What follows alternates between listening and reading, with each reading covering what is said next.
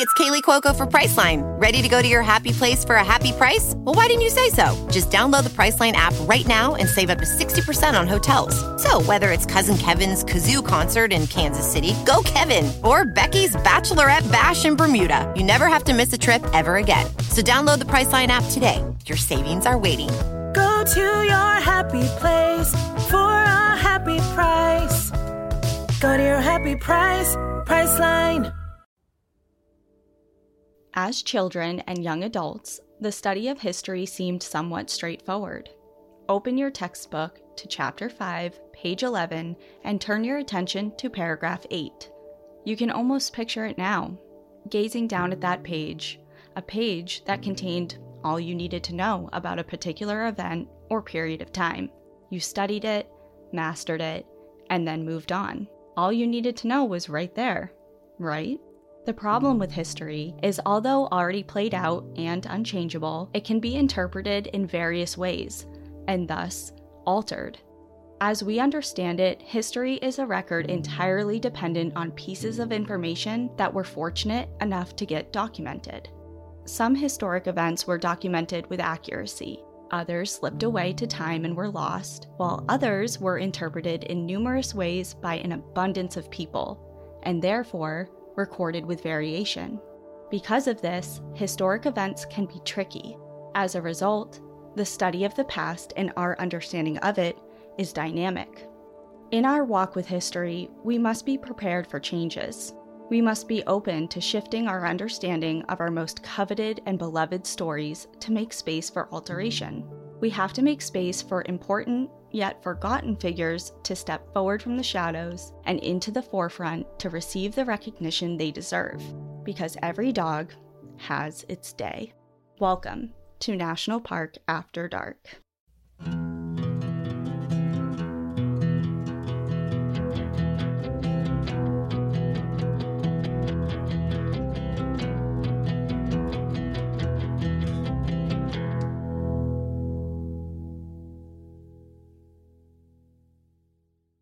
We're doing a dog episode. How did you know? the end. I literally said dog one time. it's all I heard of the whole thing. I'm like a dog.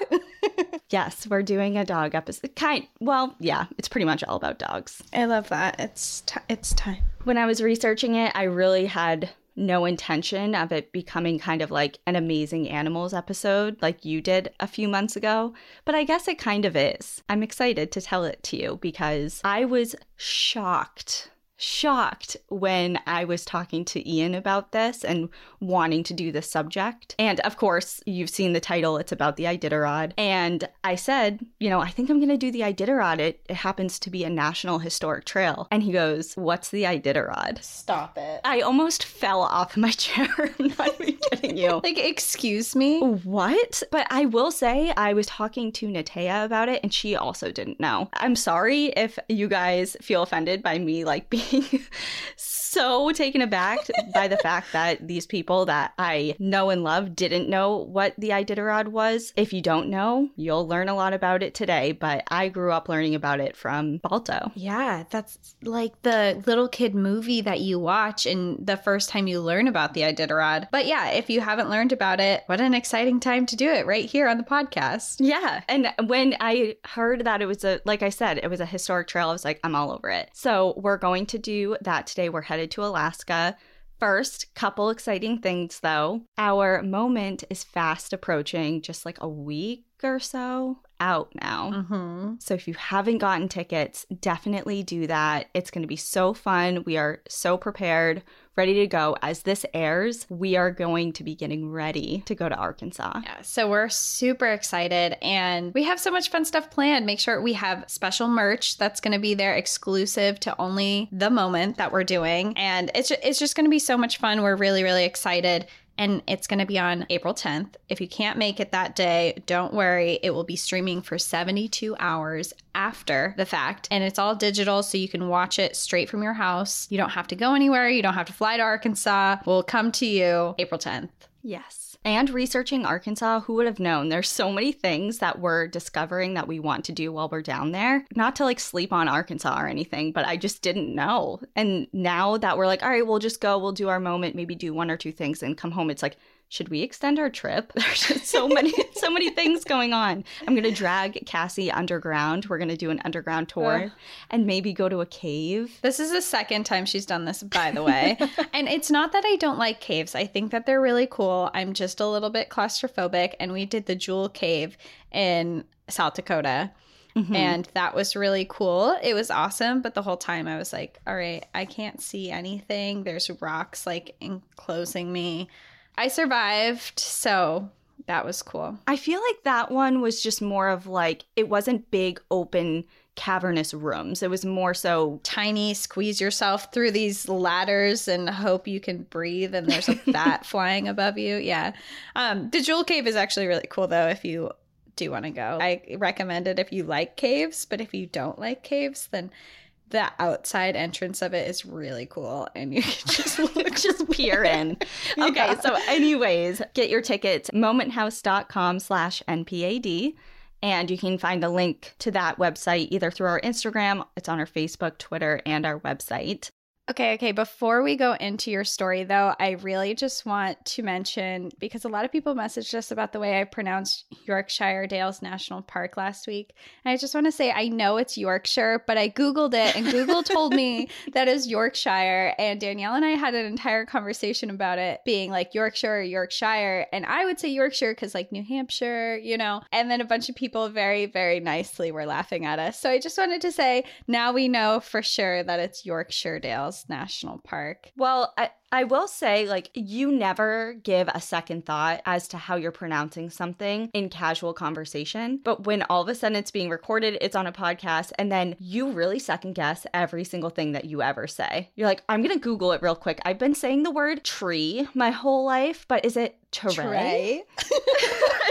you know, like, it's just, we, we really do try. And then Google lies to you and says it is Trey. And then you're like, Did you see that tray over there? And people are like, No, that's a tree. Yeah. You're like, God, Google. I know. Don't believe the internet.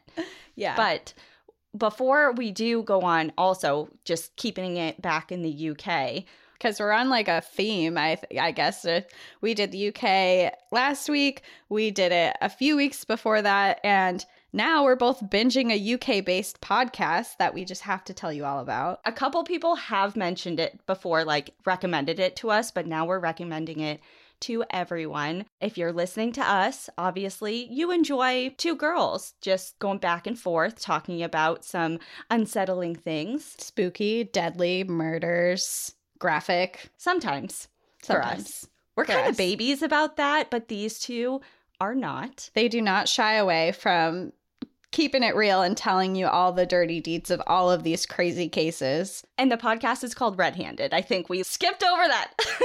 red-handed uk based they have beautiful english accents british accents So the cool thing about Red Handed, other than well, where do I start? But essentially, all a lot of people for us, biggest comment is, well, I binged all your episodes and now I have to wait a week. Well, switch over to Red Handed. They have over 200 episodes. they focus really hard on researching everything and they do these deep dives into cases you may have heard of before but you're just didn't even know the side like for me i listened to their part one part two of the casey anthony case and you know being from the us i'm like i know everything about this case and i listened to those episodes and i was like wow Yeah. I did not know a lot that I thought I knew. So I definitely recommend if you need a two part episode to start off with, just go straight to that one. They have a lot of the two parters, I noticed. One of the ones that I gravitated towards right away, just scrolling through all their episodes, was the Columbine High School Massacre. Because just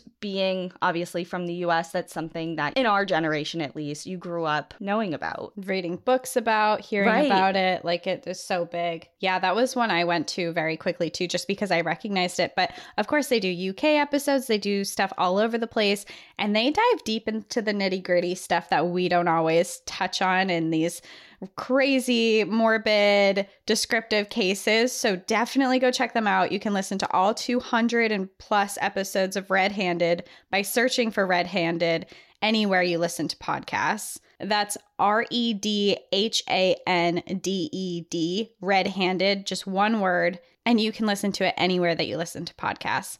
Or you can find out more about the show by searching for Red Handed the Pod on Twitter and Instagram, or by heading to redhandedpodcast.com. Lots of love for them. Love their stuff. Going into your story, let's hear where are we headed today? Okay, somewhere far, far from the UK. We're headed to Alaska. I feel like we keep going back to Alaska over and over again, and I just love it there so much. So let's go back to Alaska. Like you said, you've been loving Alaska. We can't stay away from it. And I agree. Like I mentioned a couple minutes ago with the Iditarod and kind of like our first glimpse into the Iditarod, at least for us, was through the Disney movie. It came out in 1995, which just blows my mind. I was five years old. I was four. so, with that movie, obviously, it was our first introduction to the Iditarod. And as we're recording this, the Iditarod, the annual race, just ended because every March, Ever since 1973, a thousand mile long race is held in Alaska, and that is the Iditarod. And of course, we think we know maybe a little bit about the race and the history of why the race is held every year because of that movie, but it's a children's Disney movie. So obviously, not everything is included and not everything is accurate. There are tons of people and animals that were not given proper acknowledgement in the movie that did huge things for the state of Alaska and the people of Alaska. So today we're going to talk about the Iditarod National Historic Trail. The Iditarod National Historic Trail winds through the state of Alaska, stretching from Anchorage to Nome. It is separated into five sections based on geographic locations the Kenai Peninsula, Anchorage, Mat-Su Valleys, Southwest and Northwest, and they all have correlating legs. This trail system is currently most famous for the Iditarod Trail Sled Dog Race that uses two alternate routes, which are approximately a thousand miles each, which is about 1,600 kilometers. If you were to add those together, plus side and connecting trails, the total mileage for this trail comes in at 2,000. 300 miles, which is about 3,700 kilometers. So it's very long. Wow, that is really long. And as it covers so much distance, it actually traverses through a ton of different types of landscapes, and some of them come with some pretty unique challenges. For example, there's a 500 mile stretch, which is about 804 kilometers, and it's full of boggy basins and swamps and different river and stream crossings.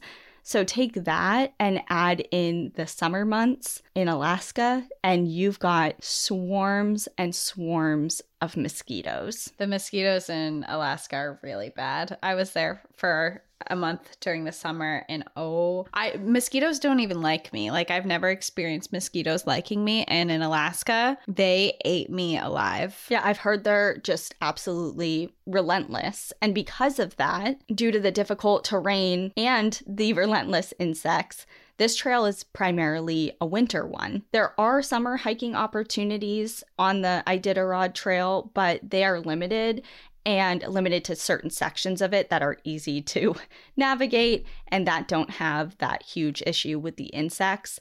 And they're usually around the mountains near Anchorage or on the coast near the Bering Sea. This route passes through different towns and villages.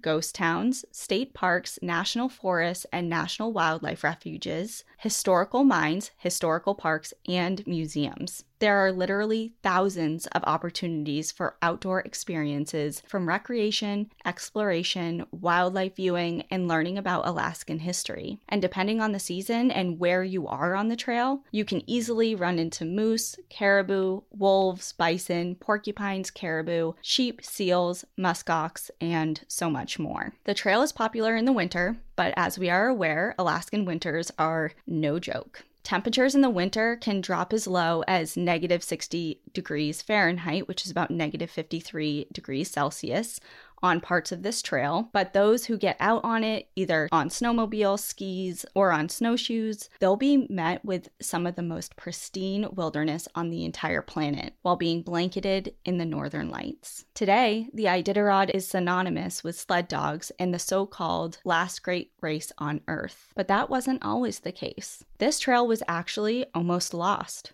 reclaimed entirely by the elements and forgotten. So let's take a step back, visit the trail throughout time, and meet the people and animals that made it what it is today. For centuries, the trail system was first utilized by Alaskan natives. Various groups of native Inupiaq and Athabascan peoples used this route and series of trail systems to travel from village to village and to access various hunting grounds with dogs who have always been a valued part of Alaskan history. They helped assist their subsistence lifestyles, which consisted of hunting, fishing, and gathering food.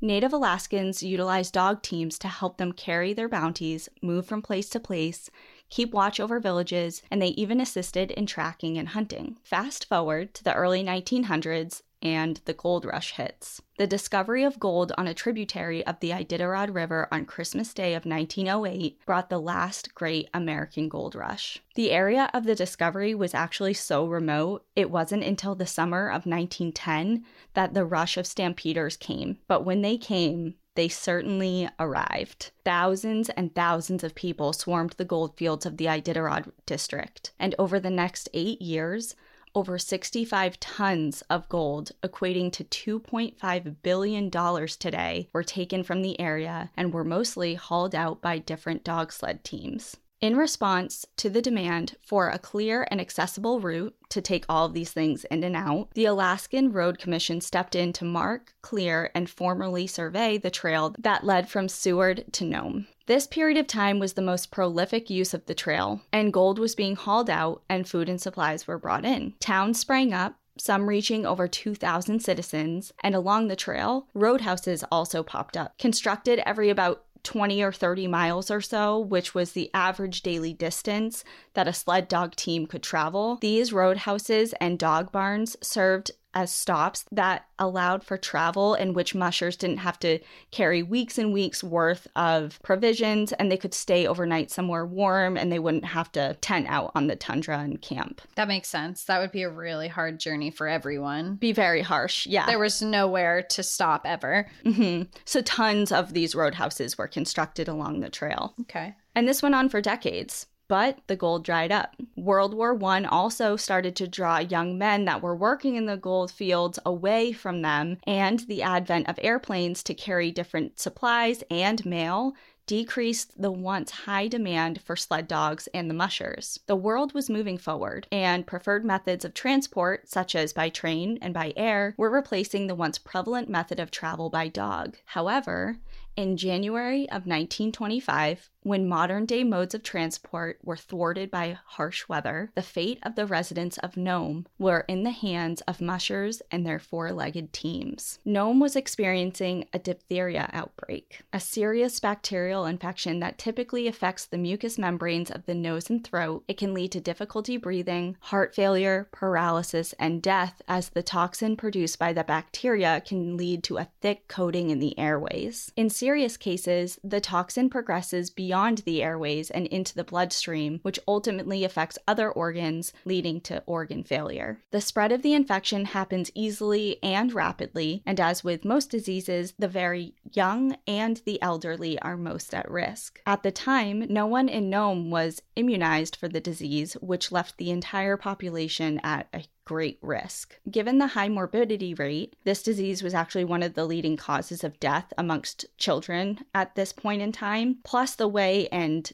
the ease in which it was transmitted, this meant that Nome was in big trouble. And Nome's so far away from everything, too. It's very isolated. That was like the number one problem, essentially. No one could find help. Right. For such a serious thing. I mean, people's organs are shutting down. And it's affecting children. They're so at risk. And at the time, the town had a population of about 1,400, but there was actually a total of about 10,000 people if you're including the surrounding areas and the villages at the time of the outbreak. At this point in time, Nome was racially segregated, and Alaskan natives were not allowed to live within the boundaries of town. So there's a lot more people than just 1,400. So is everyone outside of town, are they all native Alaskan people? Yes primarily. There would be some smaller settlements of people, non native Alaskans, living outside in like frontier homes and things. Not everyone's mm-hmm. downtown, but primarily there are a lot of Alaskan native villages that the people just weren't allowed to live in town. Okay. So there's all of these people, about 10,000 of them, but there's only one doctor, and his name was Dr. Curtis Welch. And he was becoming troubled at the end of 1924 because he noticed children getting sick, and some of them were starting to die. Three children in just the fall and the winter, and then on Christmas Day, a fourth child passed away. And he had diagnosed all of them initially with tonsillitis, but his suspicions were rising that something more serious than tonsillitis was at hand. Well, yeah, if people are dying. Right. Like maybe this isn't tonsillitis. Right. And I've had tonsillitis once and it knocked me on my ass. It was so bad, but it's totally different than diphtheria. But initially, the symptoms present the same. Okay. So I could understand kind of like why he maybe initially thought that, but as things were progressing, children were getting more ill and passing away. At first, in my research, I read that him and his wife, over like a couple of days, they're like, something is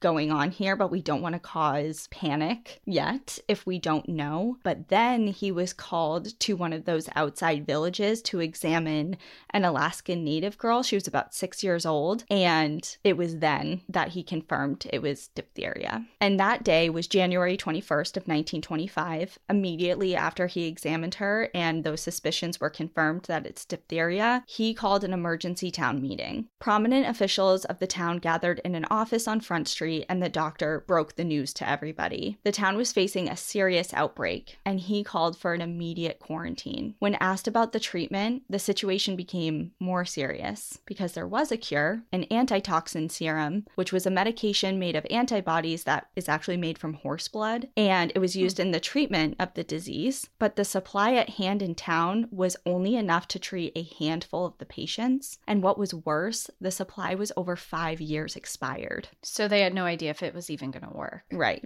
And he had ordered a new shipment, but it never got there on time. So this was the only medication he had on hand. So the quarantine goes into effect immediately. And by the next morning, every public institution was shut down. The library, school, any public house of any kind was shut and boarded up. Residential homes shut and locked their doors. Red flyers with the words quarantine notice were plastered throughout the entire town. And the mayor, who also owned the town's only newspaper called called the Nome Nugget put the story on the front page of the newspaper, and the hospital was absolutely swarmed with people that were actually sick and then others that now that they saw that there was a diphtheria outbreak they're like well i kind of haven't been feeling well so maybe i should go you know just like mass panic yeah totally flooded the hospital so Dr. Welch writes a plea to Washington, D.C., begging for assistance. It was his hope that a large shipment of the antitoxin could be redirected to Alaska. But this was 1925. There's obviously no Amazon Prime, and things take time. And that was time that the children of Nome didn't have much of. On day five, Nome received word that there was a case of the antitoxin in Anchorage. It was a small amount, not nearly enough to supply the entire town, but it was enough to keep the disease at bay in time for a larger shipment to arrive from elsewhere. So it was kind of like a band aid but a necessary one. It's like we need this, we can help some people and wait for more. Mm-hmm. Problem was, Anchorage is a thousand miles away from Nome. An idea was put forth to enlist the help of a mail carrier plane based in Fairbanks to bring the serum from Anchorage to Nome. But the idea was a very risky one. Planes at that time were some of the earliest of their kind. They were single engine biplanes made from wood and stretched fabric with open cockpits. Plus, at this point, no one had ever flown the interior of Alaska. So, bringing the serum by plane would save a lot of precious time, but that's only if it worked. I mean, if the plane goes down, they lose communication, they, you know, they're screwed. Yeah, they could lose the whole shipment. The shipment could be destroyed in the Mhm. crash. Like, that's a huge risk. Yeah. And you said the cockpit was open and this is wintertime. It's negative, whatever outside. I couldn't even imagine that the pilot could survive that. Exactly. Those same concerns were the concerns of the governor of Alaska, who also served as the point of contact for the federal public health service. And he was the one that had the final say of what they were going to do. So, as this plane was being dragged out of storage and prepared for takeoff, he made a decision to go with the most reliable mode of transport that they had. So, he decided to bet on the dogs. He faced a lot of criticism. A typical mail run by a sled dog team for that distance averaged about 30 days. A publisher from Fairbanks, who happened to be the same guy that was offering the use of the plane, he lashed out in the media and he started stirring panic. He was writing headlines and articles that shamed the decision to use dogs instead of his plane. And he even wrote that, you know, while the children and adults of Nome are dying horrible deaths, he'll be waiting by his nice warm fire if and when anyone decides to use his help. So he's just, he's bitter Angry. and angry. Yeah. I get it because I mean, if you think about it, a plane, if it worked, it would happen so fast. They could get there so quickly.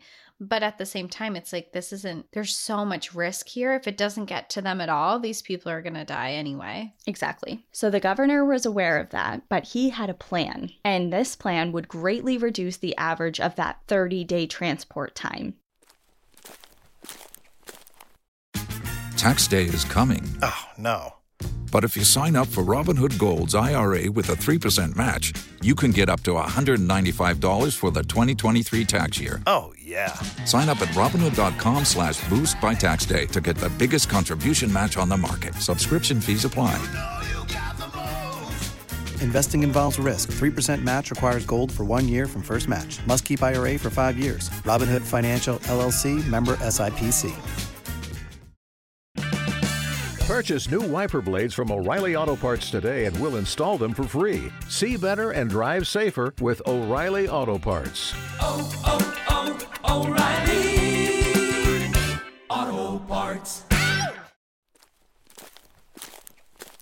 This was the plan. Trains would transport the serum as far north as possible from Anchorage to a town named Nenana. I've been there. You've been there? Yeah, and I've seen the um it's an Iditarod stop. I actually stayed there when I was visit Denali. So I've definitely been in that town. I've stayed in a cute little cabin in that area. That's lovely. I- Yeah. yeah, that's so cool. Once the train pulled into Nenana, one dog sled team would depart from Nome, and one other dog sled team would depart from Nenana, and then they'd meet halfway in a town called Nulato. Leonard Seppala, a resident of Nome and an immigrant from Norway, worked as a musher for a local gold company in Nome. He was quickly chosen for this route, the Nome to Nulato route, and it's about 630 miles, which is about 1,014 kilometers. And that is round trip from Nome to Nulato and back. He had a track record for being an award winning musher, despite using Siberian Huskies instead of the preferred Malamute for his dog sled teams. He had won the All Alaska Sweepstakes, which was an annual dog sled race. He had won that three times, and he had made this particular route in record breaking time before. He traveled it in less than four days. So he was kind of the easy choice, and mm-hmm. everyone pointed to him. There was kind of no other person that they could think of to, to do this. And he knew exactly the dog that he wanted to use as his lead, and his name was not Balto. I was just gonna say Balto. No, no, not Balto. Seppala chose Togo as his lead for his team. Togo was Seppala's clear choice. He was 12 years old at the time, so pretty old, like geriatric. Twelve is old. 12 yeah. is old, but he was very experienced. He had impeccable leadership qualities and he was his top dog. But he wasn't always. He had quite the journey over his lifetime to get to that spot. Togo was actually really sick when he was a puppy, and it was a surprise to everyone that he pulled through. But he did, thanks to Constance, who was Seppala's wife, who cared for him and nursed him back to health. As he grew, he became very mischievous, difficult, and was dubbed a canine delinquent. He constantly broke out and dug out of any kennel or any type of containment that Seppala tried to put him in. He broke loose of tethers and he even jumped through a closed glass window. He's a free spirit. That is a great way of describing mm-hmm. him. And all of these breakouts were all attempts to join Seppala and his dog team while they were out doing practice runs or out on actual runs, like either training or doing actual runs. Aw. Because he was not part of the dog team, sled team at all initially, because Seppala didn't think Togo had what it took to be on the team. He's like the water boy of the football team that like really wants to prove themselves. and prove himself he did. He actually was given away twice by Seppala. So on two different occasions, he tried to get rid of him entirely by giving him to other people, but he made his way back each time. And he proved himself to Seppala as not only a dog to be put on the team, but one to lead it. By eight months old, he was leading teams and he proved himself to be a natural born leader. Over the years, he led Seppala and his team over thousands of miles worth of runs and saved their lives on more than one occasion when they found themselves in tricky situations. He rose from runt to Seppala's most treasured dog. So a relay of dog teams was assembled to carry this valuable package of serum as quickly as possible from Anchorage to Nome. The serum was placed in glass vials and wrapped in quilts and furs for both insulation and for protection because if they broke or if they froze, they were unusable. The task of keeping serum safe was daunting given the conditions. Temperatures across the Alaskan interior were at 20 year lows, reaching negative 64 degrees Fahrenheit, which is negative 53 Celsius, with wind gusts of 25 miles an hour or more, so 40 kilometers an hour or more, and snowdrifts of up to 10 feet or 3 meters. Wow. It's it's harsh. That it's is rough. harsh. Yeah, harsh isn't a good term. So the route from where the train stopped in Nenana up to Nome was 674 miles, 1,085 kilometers, and crossed the Alaskan interior, followed the Tanana and Yukon rivers, the Norton Sound, and Seward Peninsula. On the evening of January 27th, the train pulled into Nenana and the serum was handed off to the first musher and his dog team. Wild Bill Shannon and his team took off into the negative 50 degree night where the relay commenced. The serum was on its way to Nome, but the story had made it across the entire country. More and more people were being diagnosed with the disease every single day in Nome, and the death toll was rising. The papers were spreading the story like wildfire, and this was the beginning of the tabloid era. So headlines splashed across papers from Alaska all the way to New York were full of embellishments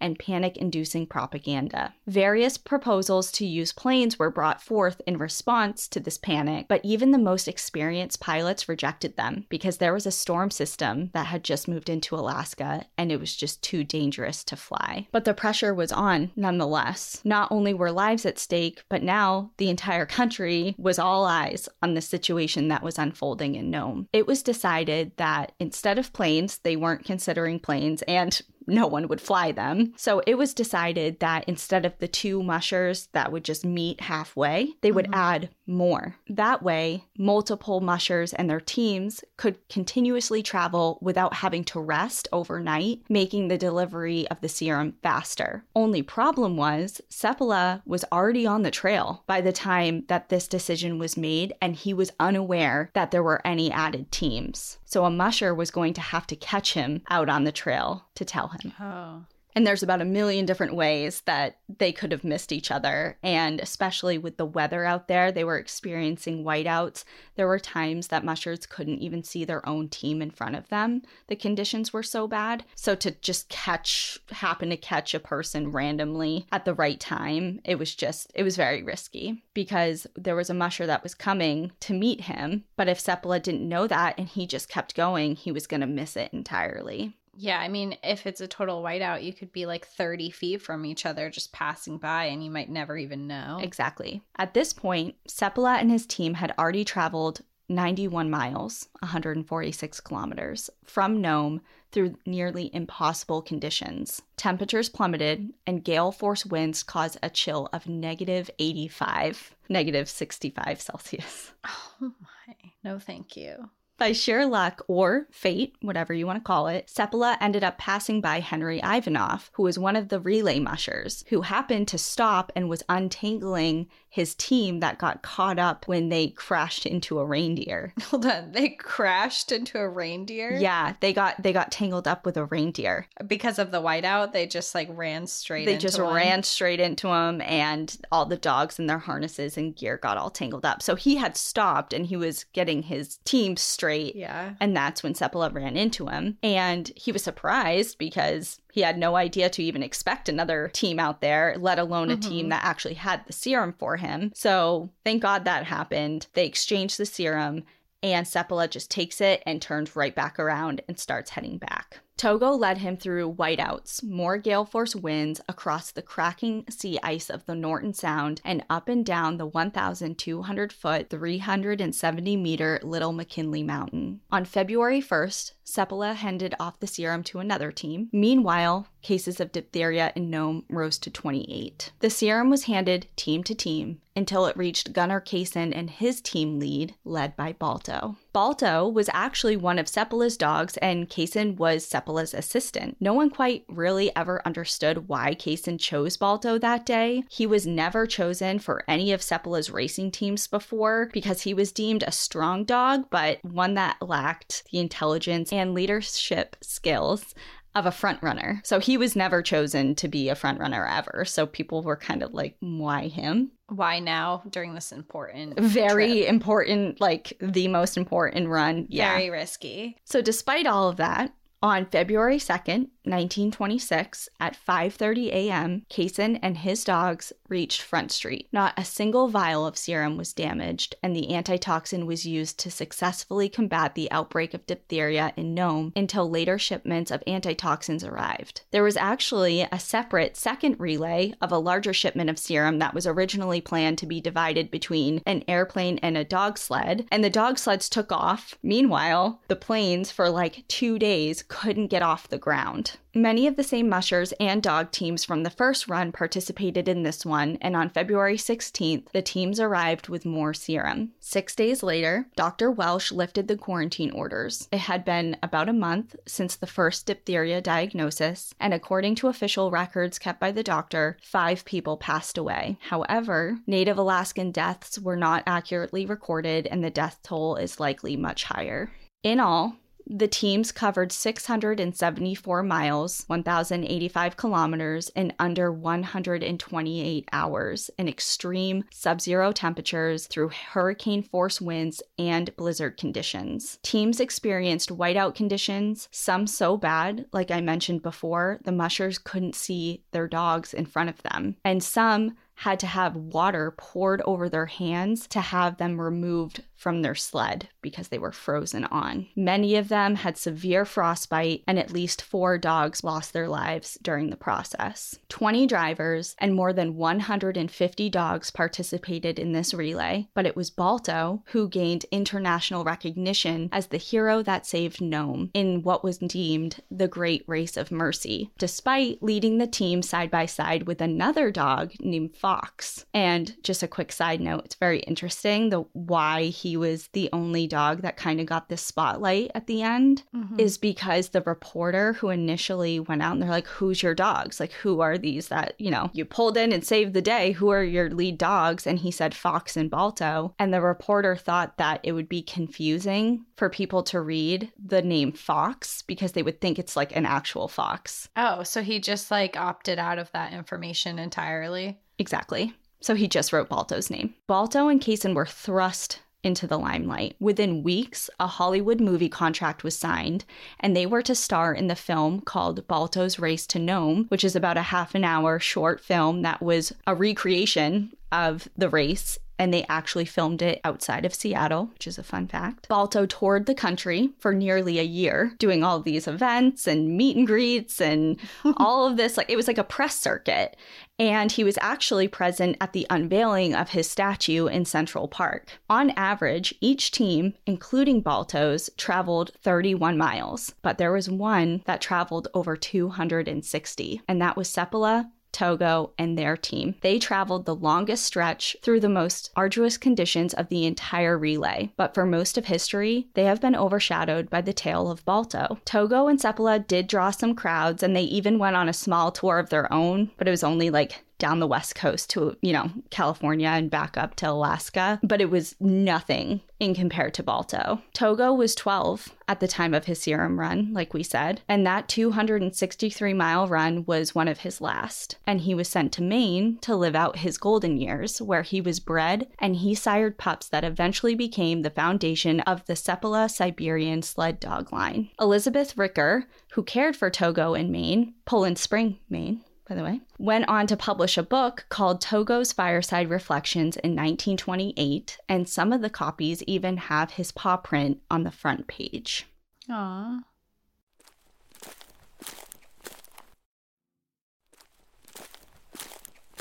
Seppala visited Togo in Maine several times and was there the day that he crossed the Rainbow Bridge on December 5th, 1929. He said of his beloved dog, I never had a better dog than Togo. His stamina, loyalty, and intelligence could not be improved upon. Togo was the best dog that ever traveled the Alaska Trail. Togo's body was put on display in Shelburne, Vermont, but today can be found at the Iditarod Trail Headquarters Museum in Wasilla, while his skeleton resides at the Peabody Museum of Natural History at Yale University. He was also named the most heroic animal of all time by Time magazine in 2011. Balto, although regaled and given the lion's share of attention for his part in the serum run, had a different and somewhat sadder ending. After his tour circuit with the sled team, Kaasen returned home to Alaska and his entire dog sled team was sold. The dogs ended up outside of LA and were put on display at an oddity museum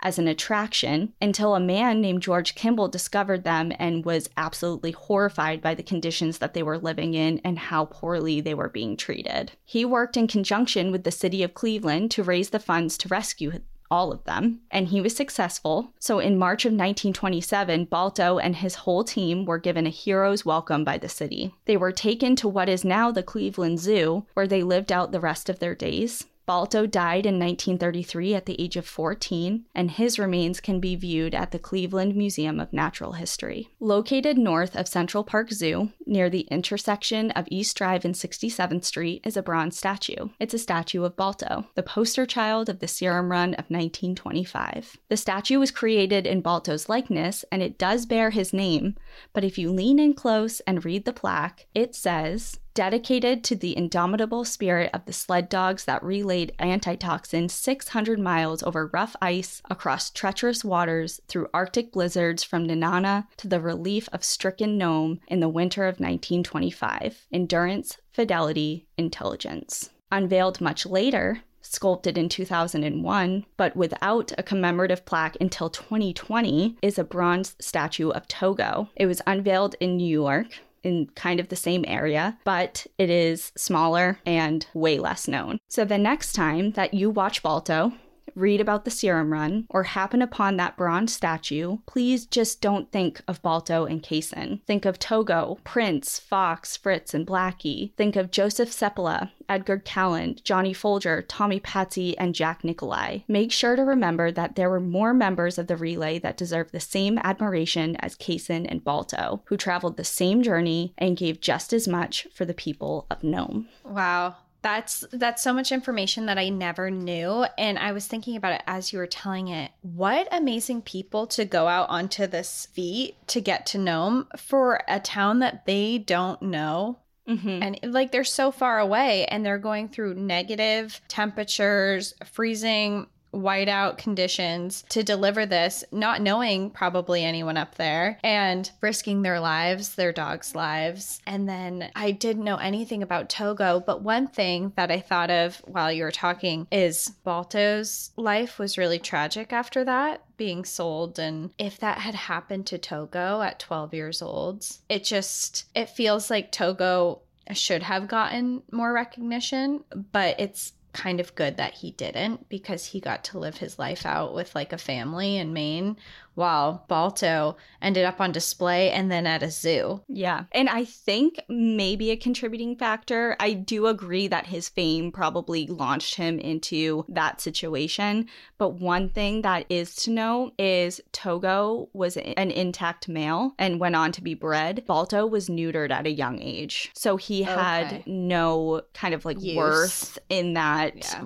in that circuit. So I don't know if that was if that would have been different, if things would have been different for him. I mean, it did say that when he was at the zoo, they took great care of him and the rest of the dogs. It was when they were at that oddity museum that like they were there's pictures of them there. So they're like hooked up on like a mushers l- line or whatever the term is. It's like a weird little attraction. It's not like they're in kennels and you walk by them. They're like hooked up. Like they're about to go on a run. Right. They're in LA, so they're used to Arctic. They're a northern breed dog. They're used to Arctic conditions. They're in LA, and it did say they were pretty emaciated. Their fur was super matted, and they were just not taken care of at all. That's horrid. That's I just don't understand people who can do that. If you buy these dogs for your own money, like you're trying to make money off of them, I just don't understand how you could treat them like this. And it's so odd because Balto was held at such a high mm-hmm. level of fame and importance and then he gets sent over to this area where he's neglected. Yep. It's just very odd. Things did turn around for him, like the whole city of Cleveland. There's footage of it. There's pictures of it. They're celebrated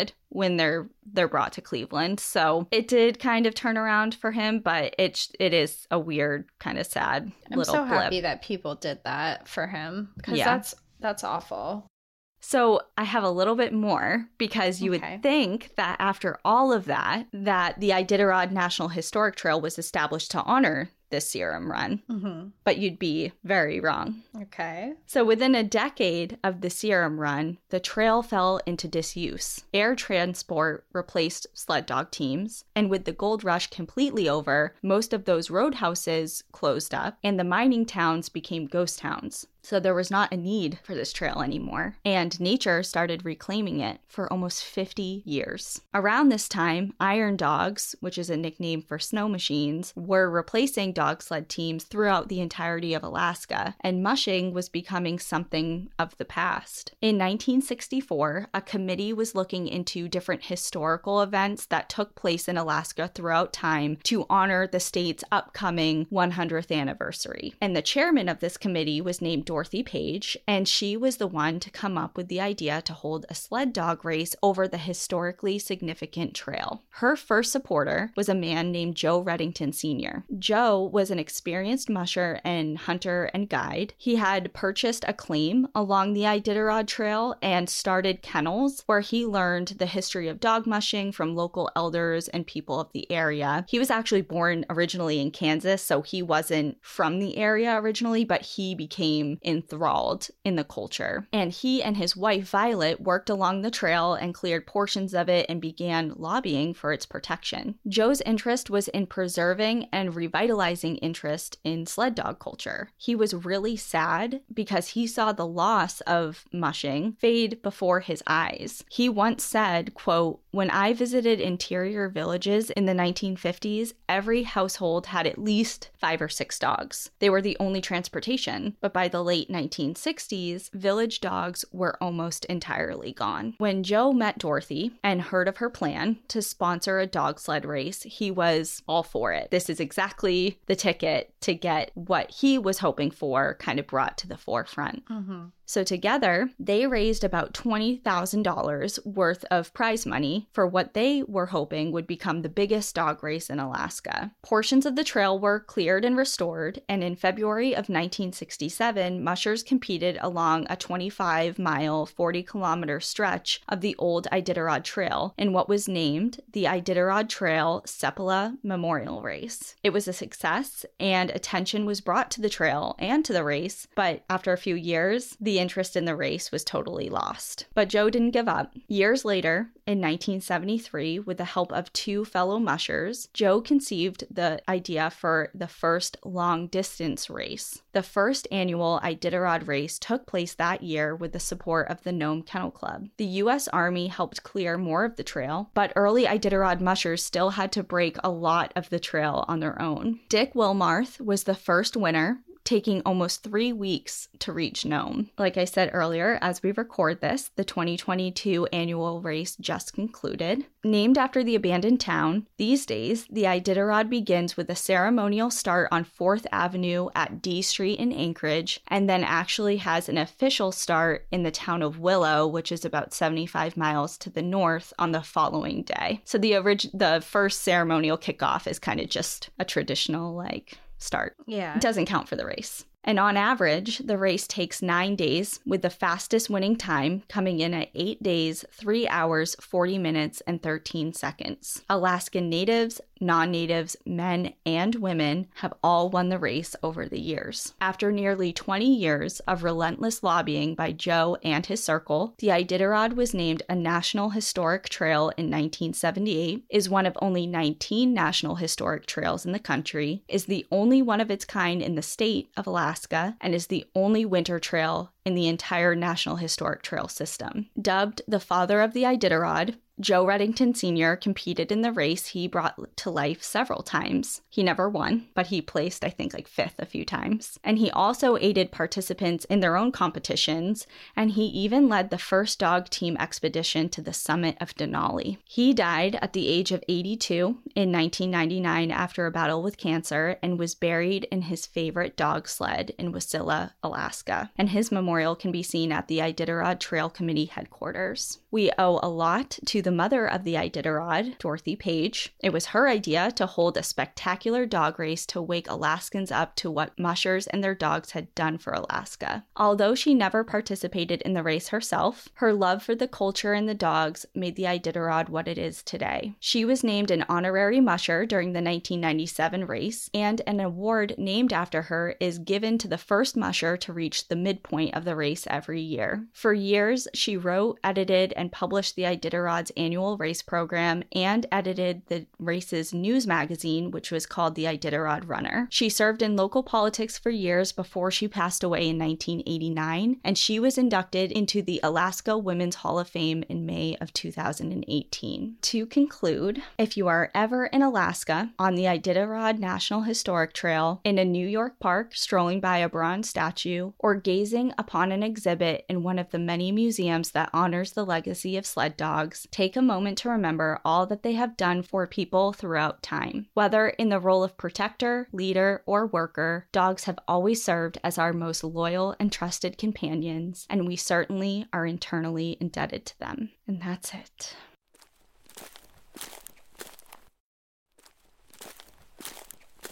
That's the Iditarod National Historic Trail. I loved it. And I will say a couple things. Actually, I said that was it, but I have a couple of things to like, say. I just love this. There's actually two things. First thing, just because I just have a feeling that this may get brought up and brought to our attention, and I just wanted to make everyone aware that I am aware of it. There have been animal activists that have stepped forward with concerns regarding the treatment and the safety of dogs involved in dog sledding and in the Iditarod race in particular. And I wanted the primary focus of this episode to be on the history of the trail system and the historic significance of dog sledding in Alaska. So I didn't really want to get into that topic topic, but I did want to make mention that the concern does exist. I'm aware of it. And there are a lot of resources out there that t- do attest to the care and training of dogs involved in the race and in sled dog culture. But there's also documentaries regarding, you know, the other side of the coin when it mm-hmm. comes to that. I just encourage anyone who wants to know more about that to look into it and investigate both sides before you make a judgment or anything like that. And I'll leave it at that. I just wanted to bring it up. I'm aware of it. And there are two sides to the coin when it comes to that. And I feel like with things like that, there's different types of people who act this way. You like, there might be some really bad cases of things, but then on the other side of it, there's people who really love and care for their, Their dogs. as well. Exactly. Yeah. And there's actually, oh, God, I forget his name now. I should have written it down, but there's a YouTube series I kind of watched a lot. One of the winners of the Iditarod, who had won several times, he has his own kennels in Alaska and he has like a YouTube series that does a lot of questions and answers about, you know, just like his training, what he does, how he's won so many races, and a lot of questions about the dogs and things like that. And he goes over like a lot of the requirements that mushers have to meet when in regards to their dogs. Like there's actually a veterinarian at every point and they have to fill out an entire veterinary health card for each dog at every single point. So through uh-huh. the actual race, I think that the standards are pretty high. But in regards to good. how they're kept at kennels throughout the country, I have no idea. So it's just there are documentaries out there and information about there on every aspect of it. So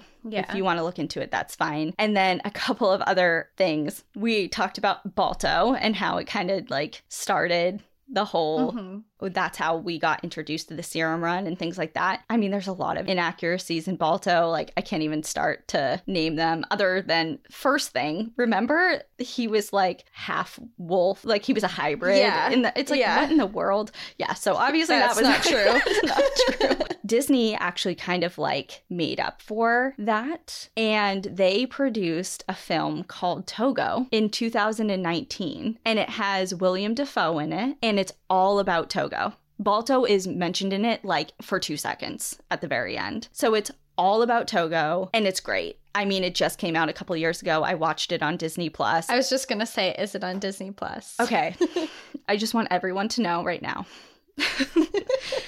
if you are feeling sad, if you are feeling emotionally fragile, do not watch this movie. no. I thought I was okay. I was not okay. I like I was hyperventilating crying. It's not even sad. I mean, you just learned the story of Togo. It's not like there's any tragic. It's a Disney movie. Like it's kind of like a feel good, but anything that has to do with like a just like a really nice story about a person and their dog and a love for their dog. I just I can't deal with it. So It touches you in a different way. Oh my god. I was a mess. like the type of mess that you know when you're crying so hard one night and you wake up the next day and your head is just like you you feel like you're hungover. And your eyes are still swollen. Yeah, Togo fucked me up. So just like so everyone knows, proceed with caution. Um, it is a good movie though, and a lot of the details in that movie are historically accurate. With like That's cool. very few exceptions. Another thing, there is a book. Course, there's always a book. Mhm. It's called Trailbreakers Pioneering Alaska's Iditarod, Volume 1. I'll put it on the website. And then lastly, if you love the Serum Run and you want to learn more, YouTube has a BBC program. It's about an hour long and it's called The Greatest Dog Story Ever Told. And I'll link that as well because I watched that as well. But yeah, that's the Iditarod National Historic Trail. If you've ever been on it or portions of it, or if you're a dog musher or participate in dog sledding, please send pictures tell us about it. Share your story. I loved researching this one especially because it had a dog aspect. I mean we we don't deserve dogs and we know that. And a lot of our listeners i'm sure feel the same way. Everyone's like holding their dogs really tightly right now. and just like cry. Oh my god i like i'm telling you i was like really emotionally upset for a while after this but it's just amazing what dogs can do especially togo he was 12 years old when he Yeah. did this That blows my mind. I mean, now we see 12 year olds, especially bigger dogs, and they all have arthritis. You know, like it's just like Mhm. you just know what a 12 year old bigger dog looks like. And I'm sure he was in great shape, and that's why he was able to do it. But I just think of it as a normal 12 year old dog. They're slowing down, you know, know, they're starting to get joint issues. They're kind of just like the happy couch potato, slow walk kind of. I mean, not all of them. I mean, there's some high energy 12 year olds, but that's just kind of, you just want to baby them so hard. And then you have Togo who's running hundreds of miles. Yeah. and I know. carrying people and. yeah. and the people that were involved too. I mean, one thing that you said earlier when you're like, so many of these people that were involved had no connection to Nome. A lot of them also, now that I'm thinking about it, a majority of them were Alaskan natives that participated as mushers in the oh, relay. And if you're reflecting back to in the city of Nome that's racially segregated and they're not even allowed to live in town and yet they're putting their lives on the line for the For them. children of them. Yeah, it's just it's an it's a testament to their character and I just I thought that was really interesting too and there's a lot of um Alaskan natives that still do participate in the Iditarod, but I just I think it's just such a cool story and I've it's just so far removed from anything that I've ever experienced, you know? Mhm. And yeah. I've I've done dog sledding once in northern New Hampshire or Vermont was it when I was in high school. Oh, really? And I had a really good experience with it. Yeah. I saw it when I was up in Banff. They had some dog sledding tours that you could go on, and I saw it and it looked really cool. I didn't end up doing it, but I did see that you could do stuff like that up there. And I also love I'm like, yeah, that's it. Actually, one more thing. Um Actually, 30 minutes later. I just really also think that the whole reasoning behind wanting the Iditarod National Historic Trail to become, you know, a nationally historic recognized trail, the whole reason for Joe Redington was the culture. He wanted to keep it alive and he didn't want to see mm-hmm. something that had such significance in the history of the people of Alaska and of the state to just kind of fall by the wayside. He wanted to keep people's interest alive in it and to keep it going for further mm-hmm. generations.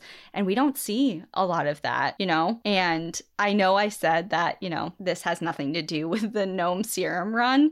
But I wanted to cover it because it's a common misconception and it's probably one of the, I mean, you think of the Iditarod, I think of Balto, you know, and I just wanted people to know about Togo and his story and all of that. So that's Yeah. it. That's really it. I know I never knew about it, and even though you forewarned me against Togo, I'm definitely gonna go watch it and maybe cry too. I feel like if you go in prepared and you know the story, I think you might be a little more emotionally ready. Ready? Yeah. Okay. You've prepared us all then. Yeah. It's just it's kind of like if you have any inkling that you're like gonna cry maybe within the next week or so, you know you feel it building, you're like, I'm due for a Yeah. cry soon. Don't do it. Unless you really need to get it out, then here's your jam. yeah, there you go. Yeah, it's like putting on a sad song, you know that's gonna just mess you up. Yeah. This is it. Okay, well, thank you everyone so much for hanging in with us, learning about the Iditarod and learning about Togo and all the and Seppala and all the amazing people and animals that contributed to the Iditarod, making it what it is today. Get your tickets to the Crescent Hotel on a totally different wildly different topic. we are super stoked. Yeah, we're really excited. We'll see you all there. You go to momenthouse.com slash NPAD. We have exclusive merch. We're going to talk about some ghostly encounters, maybe. I'm most excited to talk to you about the history. Oh, so I guess maybe we can tell them a little bit now that we're really close about it, like how it's going to be set up. So Cassie and I are obviously doing the Crescent Hotel together, but we divided it up in a way that we're researching different portions of the Crescent Hotel. And um, I'm excited to tell you about the history of the the building itself. Yeah, and we're going to talk about the paranormal aspects of it, and we're going to talk about the history of what happened there. And it's some really crazy, pretty messed up stuff, actually. So, we're going to take a deep dive into the Crescent Hotel, and we have some wild stuff to tell you about. And you can join us momenthouse.com slash npad and we'll have the link in our show notes you can go straight there from where you're listening All right, everyone. Well, we'll see you next week. In the meantime, enjoy the view but watch your back and hug your dog. yeah That's it. Bye.